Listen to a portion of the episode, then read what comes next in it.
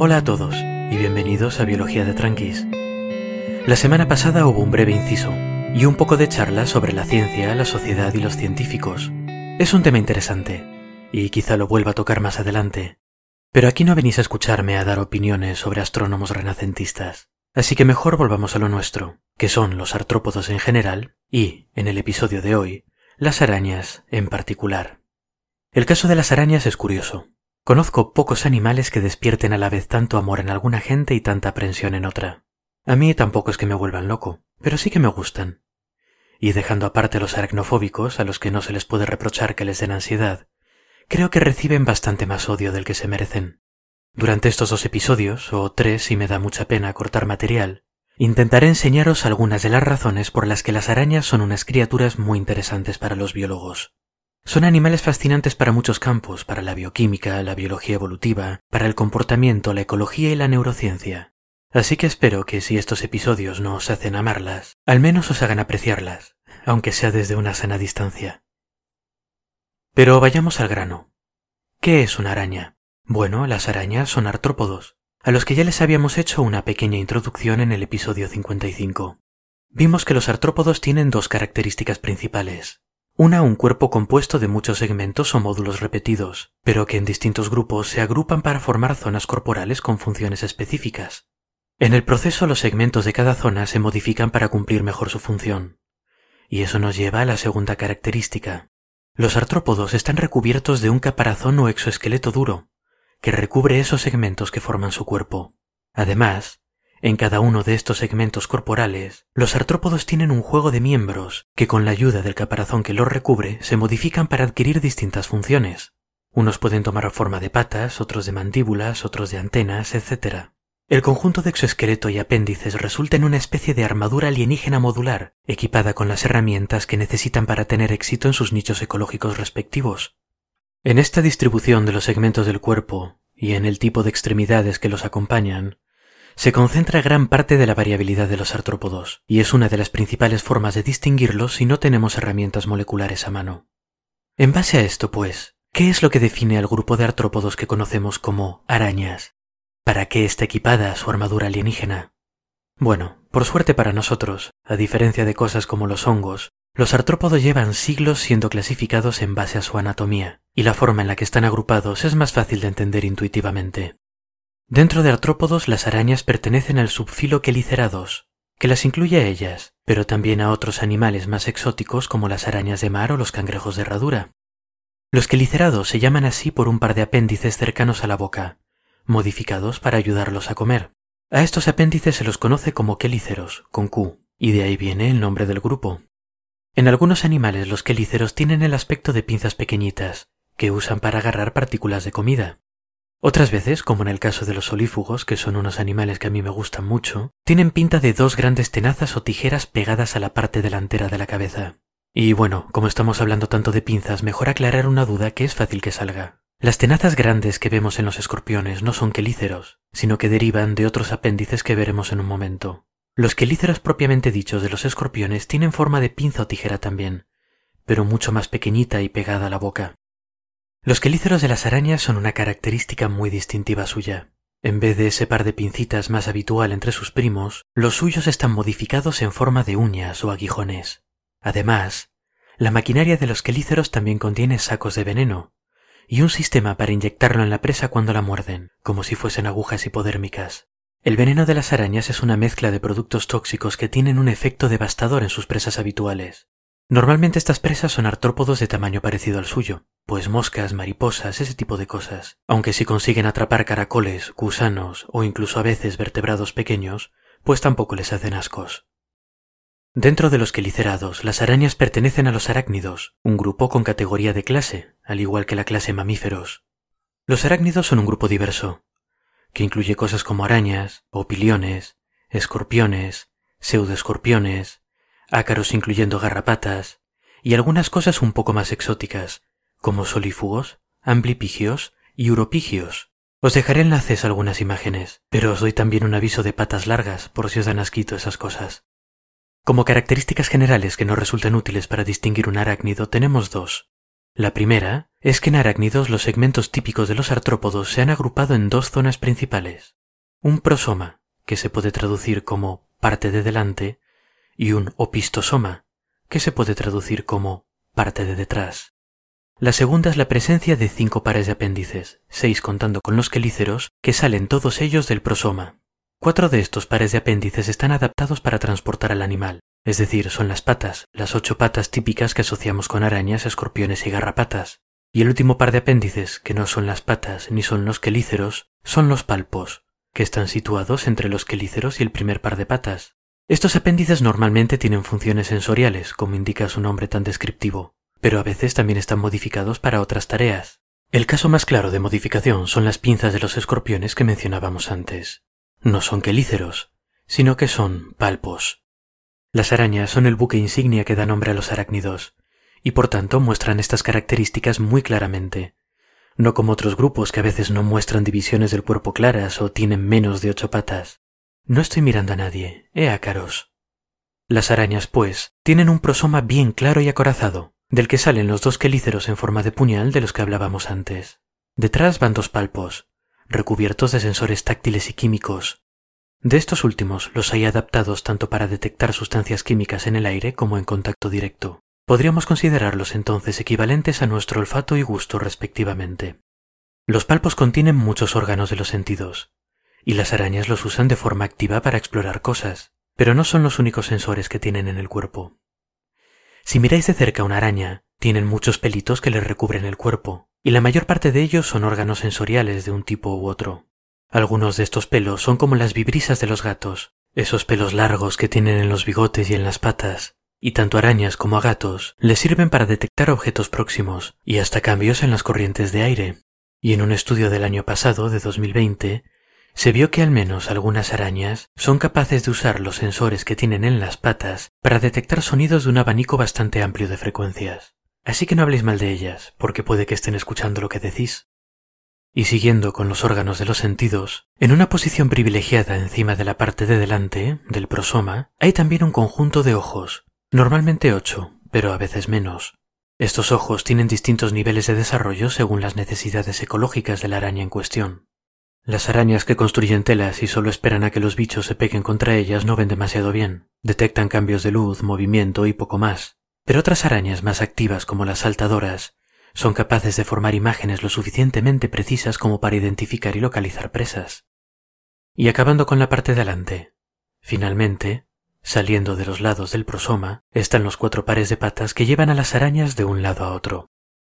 Detrás del prosoma o parte de delante de las arañas encontramos, para sorpresa de nadie, el opistosoma o parte de detrás. Al opistosoma también se lo puede llamar abdomen, y es a grandes rasgos el saco donde las arañas guardan las tripas. Es una estructura redondeada, abultada, y a diferencia de lo que se ve en otros arácnidos como por ejemplo los escorpiones, no tiene una segmentación clara.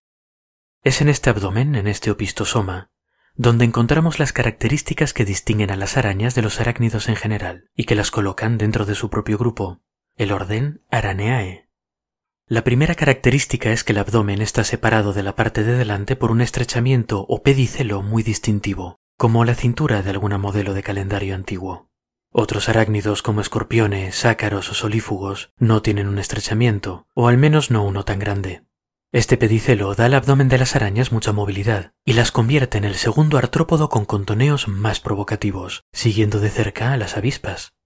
Finalmente, la última característica que define a las arañas es que producen seda. Otros artrópodos han evolucionado para segregar materiales parecidos, notablemente los gusanos de seda. Y dentro de los arácnidos, los pseudoescorpiones y algunos ácaros también producen seda, aunque diferente y con usos un poco más limitados. Pero eso quiere decir que no podemos limitarnos a una única característica para definir las arañas. Tenemos que ver todas en conjunto. Así que ya sabéis, si algo tiene quelíceros, ocho patas, dos palpos, un cuerpo dividido en dos secciones sin segmentar separadas por una cintura y produce seda, tiene que ser, por fuerza, una araña. La seda en las arañas se produce y almacena en unas glándulas localizadas dentro del abdomen y sale al exterior por unas estructuras especializadas del caparazón llamadas hileras. Las hileras derivan de apéndices pertenecientes a algunos de los segmentos del abdomen, que a lo largo de la evolución han sido modificados para emitir la seda. No son entonces simples agujeros, sino estructuras complejas y móviles, al igual que las patas, los palpos o los quelíceros, y por tanto, como el resto de los apéndices, van también por pares, una hilera por cada lado del cuerpo por cada segmento que las contiene. En la mayor parte de las arañas, tres segmentos abdominales se han adaptado para tener hileras, para un total de seis, pero algunas especies tienen uno, dos o cuatro segmentos con hileras, para un total de dos, cuatro u ocho hileras, respectivamente. Si miramos de cerca estas hileras, veremos que no son un simple hueco, sino que sobre cada una de ellas hay un conjunto de estructuras parecidas a tubitos finos de distintos tamaños con una base gruesa. Os dejaré un enlace a una foto de microscopio electrónico en la descripción para que las veáis bien. Estas estructuras se llaman grifos o espitas, y es por donde sale la seda, y la razón por la que hay más de una espita por hilera es que también hay más de un tipo de glándulas de seda. De hecho, una misma araña, una hembra de algunas especies que tejen telas, puede producir hasta siete tipos distintos de seda, cada una con distintas funciones. Y es que la seda es una parte muy importante de la vida de las arañas. Normalmente lo que vemos nosotros son las telas, las elaboradas trampas para insectos voladores que construyen muchas de ellas. La construcción de una de estas telas ya requiere de varios tipos diferentes de seda. Por ejemplo, los elementos de soporte requieren de un tipo de seda especialmente resistente, mientras que la espiral que atrapa las presas requiere de un tipo más extensible, recubierto a su vez con otro tipo especialmente pegajoso. Pero las trampas de red no son el único uso de la seda en arañas. Para empezar, muchas de ellas no usan esas trampas, y utilizan otros métodos para ganarse el pan. Algunas, por ejemplo, crean trampas en forma de tubo, en las que se refugian esperando a que alguna posible presa toque los hilos de la entrada para saltar sobre ellas. Otras tejen una especie de boleadora, un hilo con una bola pegajosa en la punta que usan para atrapar polillas al vuelo.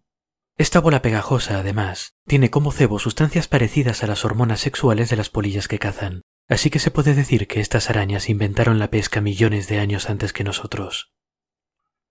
Otras tejen una red pequeña y pegajosa que sostienen entre las patas. Esperan a que pase un bicho y directamente se la tiran encima. Estas arañas, por cierto, son las que se ha visto que pueden detectar sonidos y los usan para localizar posibles presas en la oscuridad de la noche. Pero no todos son trampas, y la tela también puede usarse para envolver las presas capturadas, o en el caso de las hembras para crear capullos para sus huevos. En estos capullos se usan dos tipos de tela, una resistente para el recubrimiento exterior y una más suave y pegajosa para el interior. En el caso de las arañitas jóvenes, algunas tejen un hilo de tela ligera que permite que el viento las haga volar de un lado para otro. Los científicos todavía no han comprobado si gritan ¡Wii! en el proceso. Y un ejemplo notable es una especie de araña que usa la seda para tejer una pequeña campana de buceo donde guarda burbujitas de aire, lo que le permite sobrevivir debajo del agua durante largos periodos de tiempo. Finalmente, Incluso las arañas que no dan mucho uso a la tela normalmente, como por ejemplo las saltadoras, suelen tejer un hilo o línea de seguridad que van dejando tras de sí, como forma de orientarse o para evitar caerse si se suben a lugares altos. Esta es una muy buena idea, y algunos humanos como espeleólogos, escaladores o limpiadores de ventanas han desarrollado, unos cuantos cientos de millones de años más tarde, formas parecidas de asegurarse en situaciones peligrosas. La seda de araña es un material que ha fascinado a los seres humanos desde hace muchísimos años.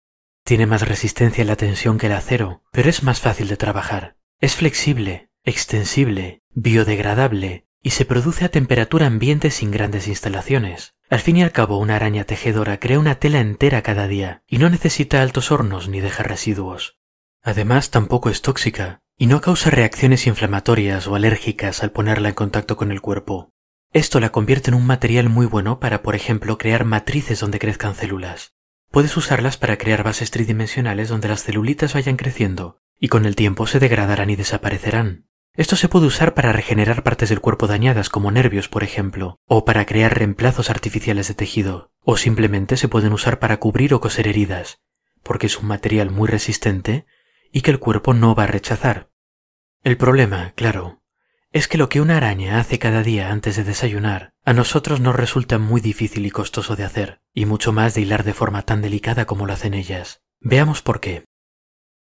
La seda de araña tiene varios componentes, pero el principal es un núcleo de fibra compuesto de unas proteínas llamadas espidroínas.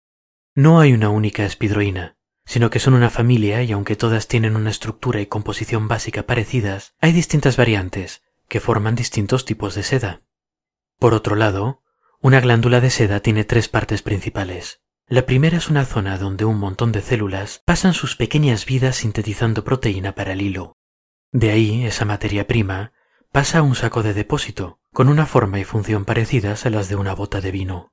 En este depósito la proteína se guarda disuelta en un caldo bioquímico en unas condiciones muy controladas, incluyendo un pH algo alcalino. Estas condiciones evitan que la proteína se solidifique, de forma que se puede almacenar sin peligro de taponar toda la glándula e inutilizarla.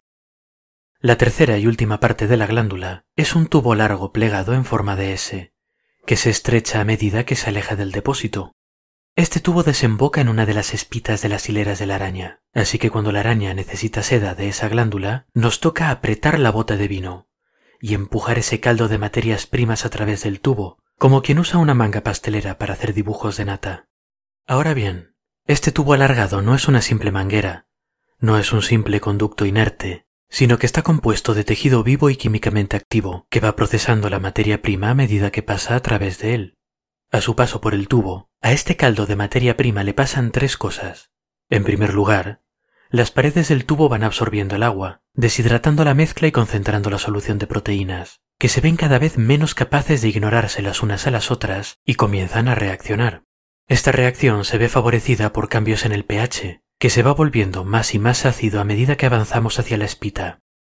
Finalmente, el paso por el tubo cada vez más estrecho va apretando todavía más a las proteínas las unas contra las otras y dando a todo el conjunto un alineamiento común a lo largo del conducto, en la dirección del flujo. A esto último ayuda la propia araña, tirando del hilo con las patas una vez empieza a salir de la hilera.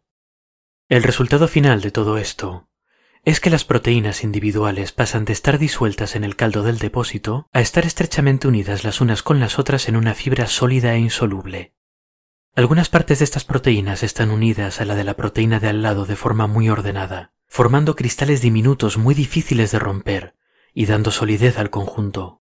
Otras partes, en cambio, están un poco más dispersas, en forma más o menos de gel, lo que le da cierta flexibilidad a la fibra. A este proceso se le dan los toques finales, añadiendo una capa de sustancias pegajosas y antibacterianas que cubren este núcleo fibroso.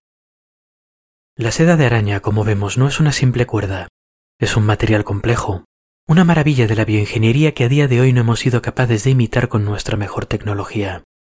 Sí que se han producido algunos geles de espidroínas y alguna que otra fibra de imitación, algunas de ellas bastante buenas a pequeña escala en laboratorio, pero la producción de materiales con la calidad de la seda de araña a gran escala está todavía fuera de nuestro alcance.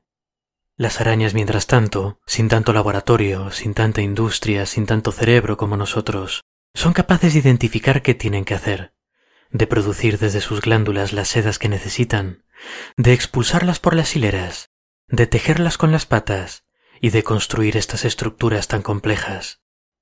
Las arañas son, en resumen, pequeñas y prodigiosas nanofactorías, seres de muy alta tecnología.